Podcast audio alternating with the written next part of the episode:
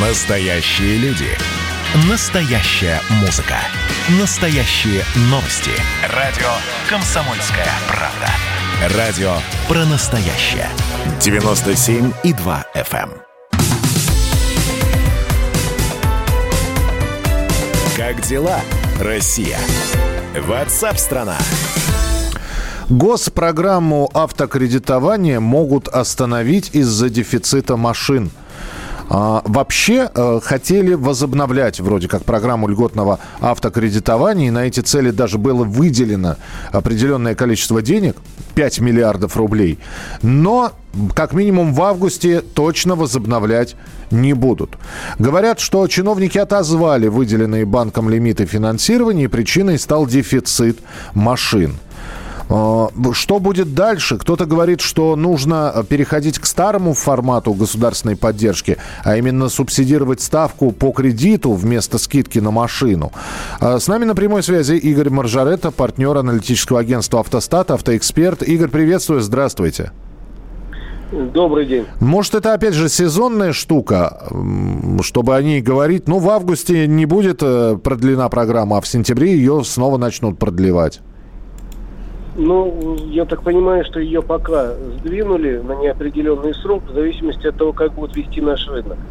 Сейчас наш рынок действительно перегрет, дефицит автомобилей практически всех марок, всех моделей, Э, цены растут из-за этого, и, соответственно, и так, э, в общем, ну, невозможно купить нужный автомобиль. А если ввести программу ль- льготного автокредитования, это, конечно, поможет теоретически купить машину кем-то люди, каким-то людям, которые не имеют на то сейчас возможности, но а в реальности смогут ли они найти тут автомобиль, не приведет ли это к очередному витку цен, э, неизвестно. Поэтому в Минпроме решили пока эту программу э, отодвинуть по времени, посмотрим, типа, вот если осенью рынок успокоится и даже начнет немножко падать, тогда, может быть, эта программа окажется востребована. Игорь, ну ведь давайте не будем кривить душой. У нас страна подержанных автомобилей.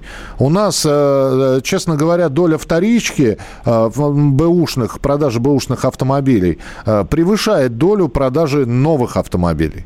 Четыре раза. В четыре раза. Ну и, э, ну хорошо, даже если на этом уровне э, говорить, э, так ли сильно нужна была госпрограмма автокредитования?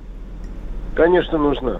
Дело в том, что в свое время она реально вытянула рынок. По этим программам покупали от 10 до 20 процентов новых автомобилей. Действительно, для многих людей это была серьезная поддержка, потому что, условно говоря, человек, у которого не было никогда автомобиля, или семья с двумя детьми, э, а потом с одним ребенком, могли э, сэкономить 10% при покупке машины. И для многих это был решающий фактор. А надо было поддержать именно рынок новых машин, потому что Э, Да, у нас действительно страна, где э, огромный парк автомобилей подержанных на ходу, но э, его надо каким-то образом обновлять. Для этого во всех государствах существуют самые разные программы. Была такая у нас, она была не взята с потолка, а в принципе изучен был опыт хороший зарубежный, да и потом у нас уже несколько раз эти программы работали, и в конце э, первого десятилетия нашего века, и кризис там 2014 года, и сейчас. Ну и тогда еще один вопрос, который бы хотелось вам задать. Э, Слушайте, но если я сейчас начну у людей спрашивать, э, какой срок у них эксплуатации автомобиля, то здесь возникает сразу... Я пред- представляю, какие я получу ответы. От э, А пяти... я могу сказать статистику по этому поводу.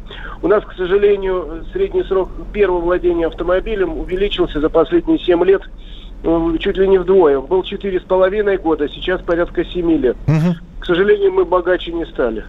Ну вот я именно про это, да, и хотел упомянуть. Игорь, спасибо большое. Игорь Маржарета, партнер аналитического агентства «Автостат», автоэксперт. Как дела, Россия? Ватсап-страна!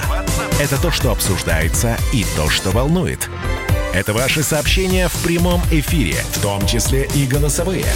Каждый будний день с 11 до 15 часов с Михаилом Антоновым. Эфир открыт для всех. Включайтесь. Радио «Комсомольская правда». Радио про настоящее.